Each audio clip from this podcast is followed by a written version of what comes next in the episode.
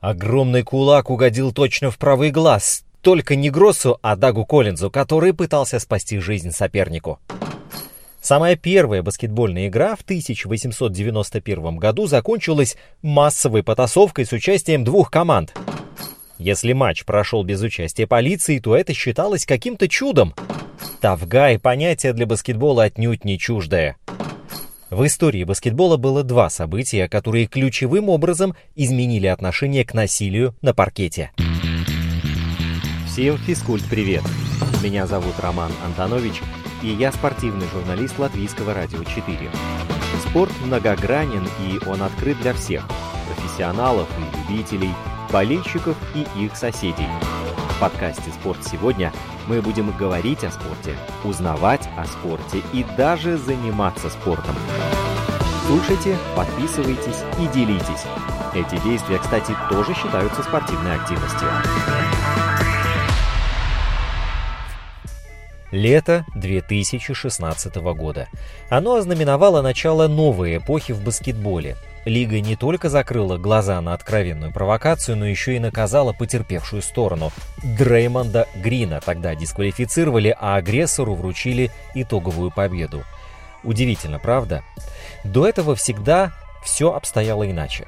Исход матча неизменно решался на паркете, даже если это предполагало рукопашный бой между сторонами – и провокаторам всегда приходилось думать, прежде чем предпринять что-то эдакое, потому что расплата была неотвратимой и как минимум болезненной.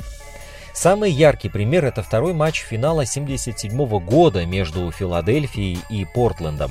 За несколько минут до конца второй игры центровой Филадельфии Дэрил Доукинс упал на паркет, прихватив с собой голову Боба Гросса. Тому это не понравилось, и когда оба поднялись на ноги, Боб закричал. «Какого черта ты творишь? Да я тебя сейчас!» Как вы понимаете, все реплики были приправлены здесь крепким словцом. Так вот, раз уж 198-сантиметровый защитник сам напрашивался, Доукинс, ростом 211 сантиметров, подскочил к нему и зарядил с левой с криком «Вот твой шанс, сосунок!» Огромный кулак угодил точно в правый глаз, только не Гроссу, а Дагу Коллинзу, который пытался спасти жизнь сопернику. Тут-то к отбегающему Долкинсу и подпрыгнул Морис Лукас, обычно исполнявший роль телохранителя Билла Уолтона, Удачно подставленный локоть пришелся центровому точно в затылок, и он на несколько секунд оказался в прострации. Затем оба соперника запрыгали так, как будто очутились на ринге, но момент уже был упущен. Со скамеек налетели люди, прекратившие драку и утихомирившие рванувших на паркет болельщиков. Лукас получил возможность всю оставшуюся жизнь давать хвастливые комментарии, а чувствующий себя опозоренным Доукинс отправился в раздевалку и вымещал там гнев, а также демонстрировал свои бойцовские умения на всем, что только попадалось ему под руку. Когда команда все же сумела пробраться внутрь, то оказалось, что негодование Доукинса на одноклубников, которые допустили, чтобы его ударили со спины, испытали на себе вырванные с корнем шкафчики, унитазы и дымящиеся на полу вентиляторы. Этот эпизод оказался ключевым в серии. После двух легких побед, неожиданно утратившая сплоченность Филадельфия больше не смогла выиграть ни одного матча. Очень скоро Морис Лукас, вообще-то он прославился тем, что нокаутировал превосходящего его на 12 сантиметров Артиса Гилмора, оказался на обложке Sports Illustrated. Внутри размещалась статья о важном баскетбольном амплуа, тавгаях, чье присутствие на площадке бесценно, хоть и не может быть измерено с помощью статистики. Так вот, вся эта рассказанная мной история вовсе не исключение из правил. Это вполне нормальное положение вещей на паркете за океаном в те годы. Не стоит думать, что потасовки на баскетбольной площадке носили такой спонтанный характер и никогда не коррелировали с результатом. Нет. Ситуации вроде той, что произошла с Лукасом, всегда хватало. И наиболее показательными кажутся три следующих, когда именно в физической конфронтации выявлялся ни много ни мало, а будущий чемпион. Первая такая показательная история произошла в финале в 1984 году между Бостоном и Лейкерс. Лейкерс имели очевидное преимущество в серии до того момента, как Ларри Бёрд обозвал партнеров сосунками – Дальше Кевин Макхейл едва не убил Курта Рамбиса, сам Бёрд сцепился сначала с Абдул-Джабаром, а потом Майклом Купером, а Седрик Максвелл дразнил Джеймса Уорти движением Реджи Миллера. Лейкерс потерялись под давлением и сумели ответить лишь стаканом пива, брошенным в МЛ Карра с трибун форума. Та серия позиционировалась как утверждение шоу-тайма в качестве баскетбола высшего класса. А по факту все завершилось убежденностью в том, что для победы в чемпионате даже гламурное шоуменство должно быть с кулаками. Вторая показательная история – это финал 86 -го года между Бостоном и Рокетс. Хьюстон уже уступал в серии 1-3, но никакой определенности еще не просматривалось. Во второй четверти пятого матча Ральф Сэмпсон неожиданно устал от того, что малыш Джерри Сиктинг каждый раз лупит его локтями, пытаясь преодолеть заслоны. Центровой, ростом 224 сантиметра, притормозил и начал не без интереса шмякать защитника, ростом 185 сантиметров, по голове, пока его самого не положили на паркет и не окружили стеной из человеческих тел. Бостон Селтикс восприняли это как нарушение всех существующих правил. После поражения они все преисполнили желание наказать хулигана и предварительно унижали его словом.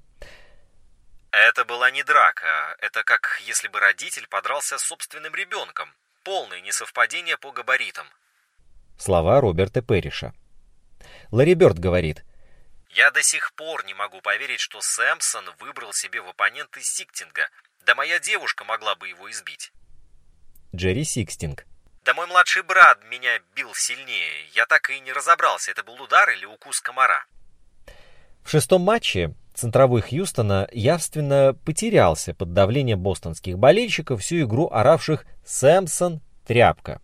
Он выбросил 4 из 12 очков, выглядел сломленным и испуганным, и многие отсчитывают начало конца его карьеры именно с этого момента морального надлома.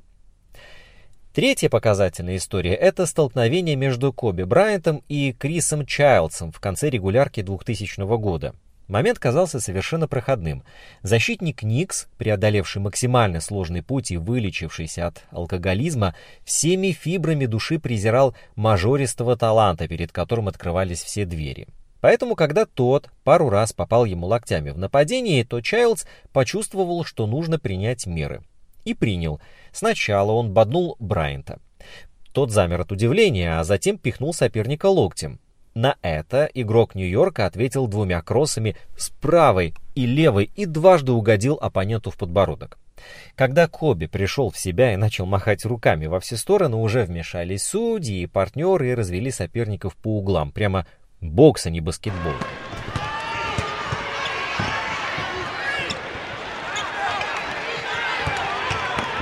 Случившаяся на ровном месте стычка коренным образом изменила атмосферу внутри Лейкерс. В одночасье партнеры, вообще-то относившиеся к Коби Брайанту не намного лучше, а многие даже хуже, чем тот же самый Крис Чайлдс, встали на его сторону. Тоже попихались с игроками Никс, выступили в поддержку одноклубника после матча. Драка с одним из самых опасных людей в лиге заставила их всех как минимум уважать молодого борзого баскетболиста. И перед самым плей-офф Лейкерс, о чем перед этим и речи не шло, вдруг стали единым целым, и команда сплотилась. Вот эти три случая совершенно не похожи друг на друга, но иллюстрируют, насколько рукоприкладство естественно было для баскетбола – и это только вершина айсберга. Даже самая первая баскетбольная игра в 1891 году закончилась массовой потасовкой с участием двух команд.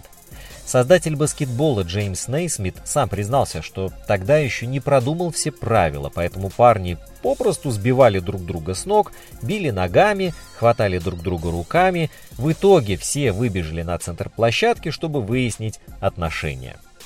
Да и по прошествии более чем полувека, собственно, ничего особенно не изменилось. НБА 50-х, 60-х была именно такой. Драки случались практически в каждом матче, никаких наказаний не существовало. Игроки вспоминают, что в их ящиках были предусмотрены специальные коробки, в которые удобно было прятать вставные челюсти на время матчей. У большинства баскетболистов того времени не хватало как минимум нескольких зубов. Вот одна из зарисовок того времени. Помню, как-то раз Боб Ферри вломил Уолту Хезерту так, что сломал ему несколько зубов. Это вспоминает Рот Торн. Хезарду пришлось пропустить 5-6 матчей, а Ферри оштрафовали на 25 баксов. В другой раз тренер Элбианки выбежал на паркет во время потасовки. Газ Джонсон так ему вломил, что у него отпечаток от очков оставался на лице еще несколько дней. Бизнес-менеджер нашего клуба тоже спустился с трибун, чтобы помочь Бианке, и тогда Джонсон нокаутировал заодно и его. К тому же НБА 50-х, 60-х годов была лигой восьми команд. Соперники встречались друг с другом по 12 раз за сезон, а потом еще усугубляли знакомство в плей-офф. Понятное дело, что чрезмерное общение приумножало взаимную ненависть. Если кто-то все время лез в проход, то у вас не было другого выбора, нужно было банально сшибать его с ног. Иногда кто-то так и говорил «беру его на себя», и все сообща валили бедолагу. Да и сам баскетбол был гораздо жестче. Арбитры позволяли центровым по-настоящему бороться. По этой причине было много драк, при этом существовало негласное правило, что с парнем нельзя ничего делать так, чтобы он потерял работу – только вот этому правилу следовали далеко не все. Например, многие игроки того времени вспоминают Клайда Ловелета, одного из лучших игроков эпохи, но при этом как одного из самых грязных игроков в истории баскетбола. Его неприкрыто даже называли мерзавцем. Ну а что, он редко бил кулаками, обычно делал это локтем, коленом или бедром куда-нибудь в уязвимое место – Сбивает такой соперника с ног, а потом протягивает ему руку, мол, парень, извини, вставай, а затем опять делает то же самое. Специально для противодействия таким типам в баскетболе и появилась отдельная амплуа – Tough Guy, то есть на игру очень влиял хоккей. Во многих командах находился собственный так называемый полицейский, то есть парень, за которым нужен был глаз да глаз, если он выходит на паркет. На полном серьезе даже обсуждалось, что в баскетболе тоже нужно сделать скамейку штрафников, как в хоккее. Тогда бы туда сажали парней, которые начинали драку, а команды несколько минут играли бы 4 на 5. Так роль полицейского изобрели в Бостоне. Первым тавгаем то есть полицейским, был Боб Бранум, в обязанности которого входила защита миниатюрной звезды Celtics Боба Кузи от каких-либо эксцессов. За пределами площадки Бранум – один из самых чувствительных и доброжелательных людей, которых я встречал, объяснял сам Кузи. Но на площадке он понимал, что от него хотел тренер. Он буквально выходил, чтобы драться. В начале 50-х к нам в тренировочный лагерь заехал парень по имени Фрэнк Махони, в баскетбол он играл получше Бранума, и он только что провел два года в окопах во время Корейской войны, так что все понимали, что характера ему не занимать. После десяти дней Махони подошел ко мне и спросил, «Боб, а что вообще происходит? Бранум не понимает, что мы с ним играем за одну команду?»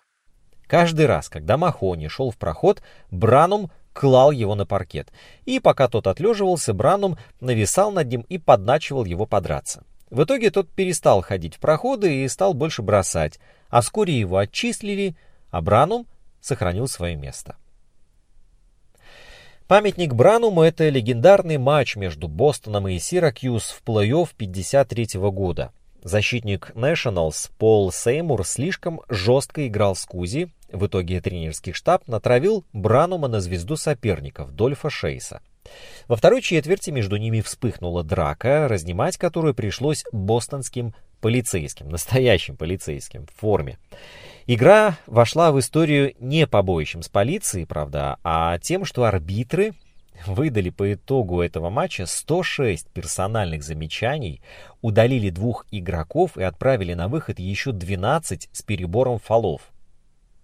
В общем, баскетбол был таким, что без личного бодигарда не обходилась ни одна из звезд. И не всегда потому, что не могла постоять за себя.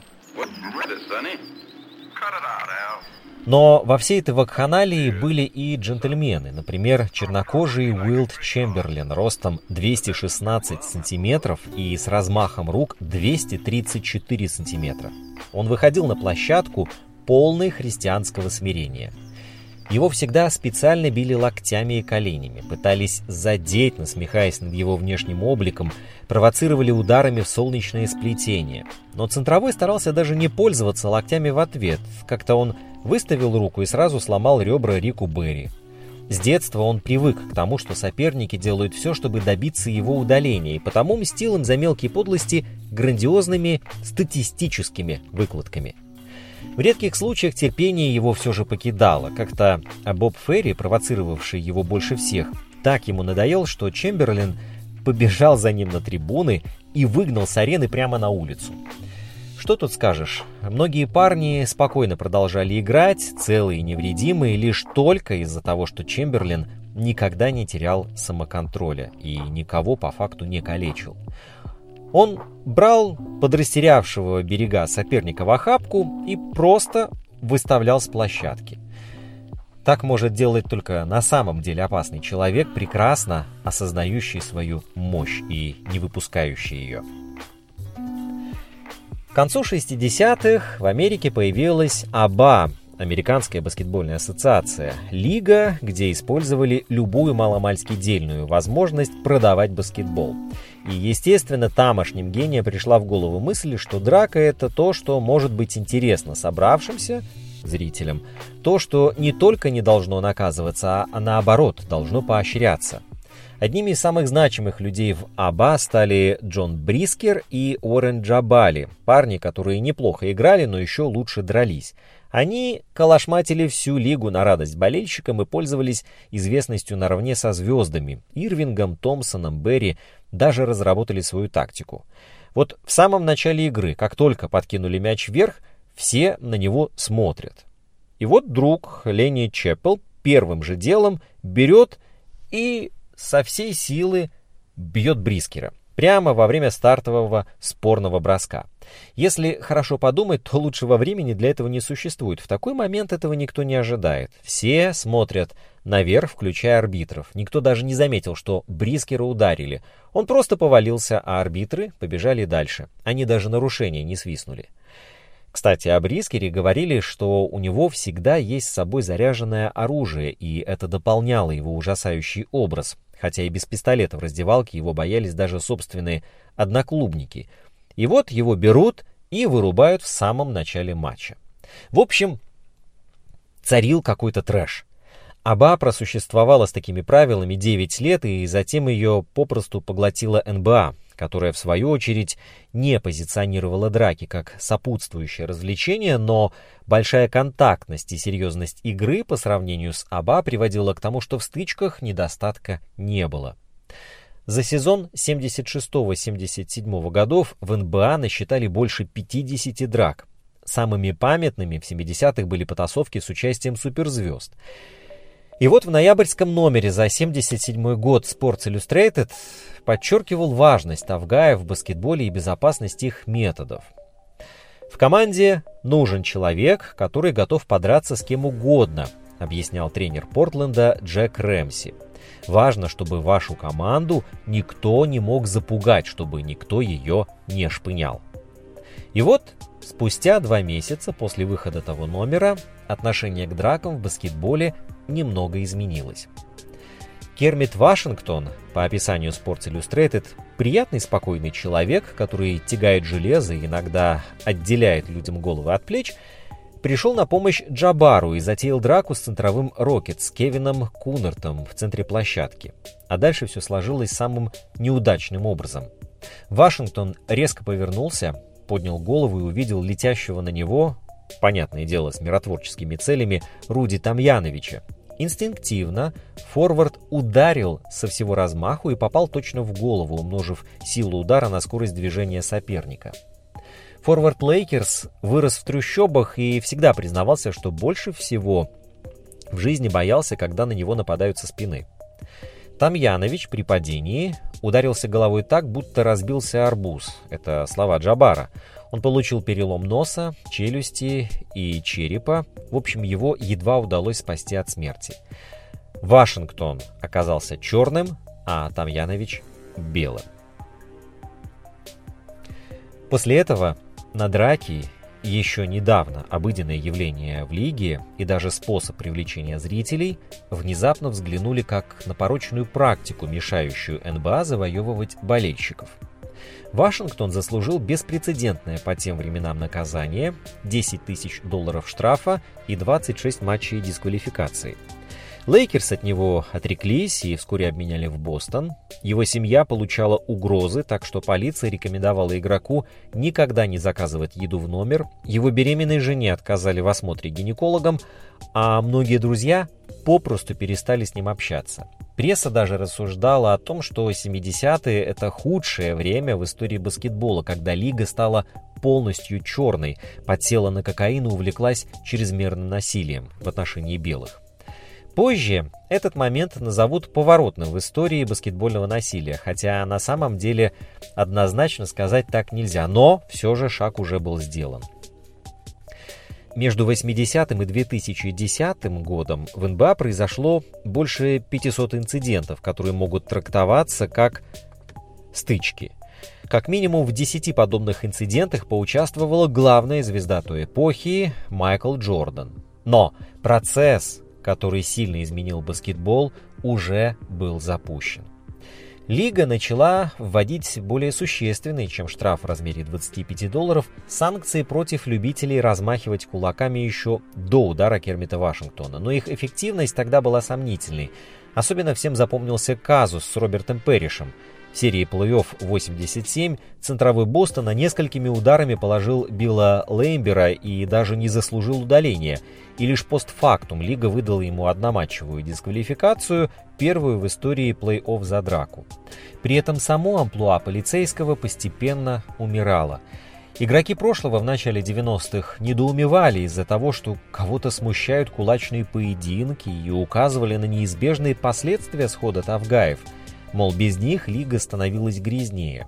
Одним из последних был Чарльз Оукли, телохранитель Майкла Джордана. По сути, обмен мощного форварда, долгое время не дающего в обиду лидера Буллс из Чикаго, и символизировал уничтожение нестандартного амплуа. Джордану и остальным звездам лиги впредь пришлось защищать себя самостоятельно или мириться с грубостью.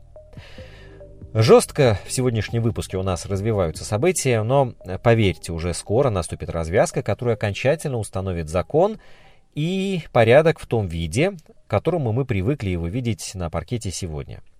Катализатором для радикальных и бесповоротных изменений стало столкновение между Дереком Харпером и Джоджо Инглишем.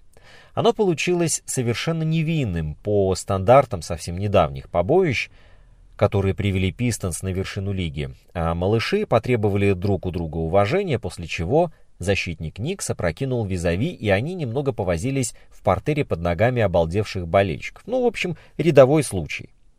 Да вот нюанс.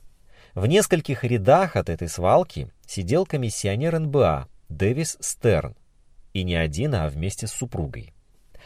Если раньше ему не доводилось оказываться в такой ситуации и при таких обстоятельствах, то теперь он на собственной шкуре почувствовал, насколько это может быть неприятно и насколько вся эта возня вредит игре. До этого такие действия казались ему в меру забавными. И вот Нью-Йорк и Чикаго после того матча в сумме были оштрафованы на 162,5 тысячи долларов. И вот с этого момента Лига пришла к тому, что за любой удар полагается как минимум одноматчевая дисквалификация. До этого было лишь удаление. Плюс требуется постоянно увеличивать штрафы для тех, кто выбегает на площадку со скамейки. Лед тронулся, но сам процесс двигался черепашьими темпами. Для того, чтобы изжить столетние привычки баскетболистов махать руками по делу и без дела Стерну потребовалось целых 10 лет. И вот решающей и последней массовой дракой в НБА стала потасовка в игре между Никс и Наггетс в 2006 году. Никс посчитали себя оскорбленными из-за того, что Джордж Карл устроил для них показательную порку в Мэдисон Сквер Гарден, и в концовке проход Джей Смита был грубо остановлен Марди Коллинзом. На защиту Коллинза прибежал Нейт Робинсон, и вскоре они со Смитом прилегли в куче фотографов. А центральной фигурой стал Кармело Энтони, который подошел к Коллинзу и пробил ему из-под тяжка, после чего спасся бегством, во многом благодаря тому, что Коллинза эффектно подсек Маркус Кэмби. За это безобразие прилетели колоссальные наказания. 2 миллиона 100 тысяч долларов штрафов на всех, 15 матчей, это 600 тысяч долларов дисквалификации для Кармела, и сопутствующая критика в прессе показалась настолько непропорциональными случившемуся, что породили даже дискуссию о том, что здесь присутствует расистский подтекст – Стив Фрэнсис заметил, что драк в НБА уже стало гораздо меньше, чем в других видах спорта, однако на образ игроков именно этой лиги обращают больше внимания. Хотя многие нашли, что это возражение справедливо, после удара Кармела Энтони баскетбол зажил уже совершенно по иным правилам. Исчезли Тавгаи. Современные попытки назвать таковыми какого-нибудь Джеймса Джонсона, Юдониса Хаслима, Пиджей Такер или Дреймонда Грина довольно забавны. Провокаторов, вроде братьев Моррисов, теперь приходится учить самим звездам, и хорошо, когда у них такая масса, как, например, у Йокича. Исчезли массовые потасовки. Штрафы и дисквалификации достигли таких объемов, что действительно стали сдерживающим фактором. Порой какой-нибудь Реджин Ронда не сдержит многолетнюю ненависть и проверит на прочность сопелку Криса Пола, но это уже почти столетний конфликт. Исчез и контактный баскетбол. Все более суровое судейство уменьшает количество физической борьбы и тем самым минимизирует любые трения. Хотя раньше, например, Реджи Миллеру беготня на периметре и не мешала вступать в многочисленные споры, то теперь снайперы — это просто снайперы, всячески защищенные от контакта. Многолетняя борьба с вызывающим поведением достигла абсурда, но плоды точно принесла. Драки настолько глубоко укоренены в баскетболе, что сейчас отказ от них некоторыми воспринимается даже как некий дефект, как зловредный вирус, как проявление слабости нового поколения игроков. Кэньон Мартин, тоже считающий себя тавгаем, написал по этому поводу целое эссе. «Я всегда повторяю, я не мог бы играть в современной лиге. Я не умею симулировать. Я не понимаю, как можно не играть в защите. Когда я пришел в лигу, то мне пришлось научиться отдавать сопернику два очка, в тех случаях, когда я перебирал фолы в начале игры. Мне это давалось очень тяжело. Сейчас же парням наплевать на то, что происходит в защите. Они видят, как на них идет игрок, и убегают в сторону. А арбитры свистят неспортивный там, где 15 лет назад давали обычный фол. Если бы я играл сейчас, то был бы первым в НБА по удалениям. Я понимаю, что лига хочет дать атакующим игрокам больше свободы, но ведь физическая борьба — это тоже часть баскетбола. Сейчас же симуляции больше, чем физической борьбы. На это тяжело смотреть. Сегодняшние игроки лучше меня, у них больше навыков, но главным образом они стремятся встать на линию. Они идут в проход и ждут свистка — если кто-то до них дотрагивается, то они ждут, что это не спортивный фол. Они требуют пересматривать буквально каждый момент. Если кто-то жестко фалит, то они себя ведут так, будто их подстрелили. И лига все это поощряет. Сегодняшние игроки не хотят драться, они только собачатся и рычат друг на друга, но при этом надеются, что кто-то встанет между ними. Вижу, как многие ведут себя так, как будто что-то могут, но они никогда никого не бьют. Все эти парни никогда в жизни не дрались, они и драться-то не умеют, и не понимают, как вообще это делается. Нельзя превратить декоративную собаку в сторожевого пса, а в современной НБА большинство игроков это пудели. Вот такие дела. Наверное, требуется больше времени, чтобы этот нелепый дискурс и вовсе исчез. Странно ратовать за баскетбольные драки, антиэстетичный аттракцион, всегда балансирующий между комедией и трагедией, но сантименты Мартина все еще разделяют многие. В конечном счете, Дэвид Стерн, большое ему спасибо, избавил игроков будущих поколений от насмешек. Как всегда говорил Грег Попович, «Драки в НБА — это самая глупая, самая шизанутая вещь, которую я вообще видел в жизни». Зато они по-прежнему есть в хоккее. Нужно добро пожаловать в НХЛ. Инстаграм подкаста «Спорт сегодня» at lr4sport. домашняя страница радиоканала lr4.lv, страница в Фейсбуке «Латвийское радио 4». Слушайте, подписывайтесь и делитесь. Мы с вами скоро встретимся вновь.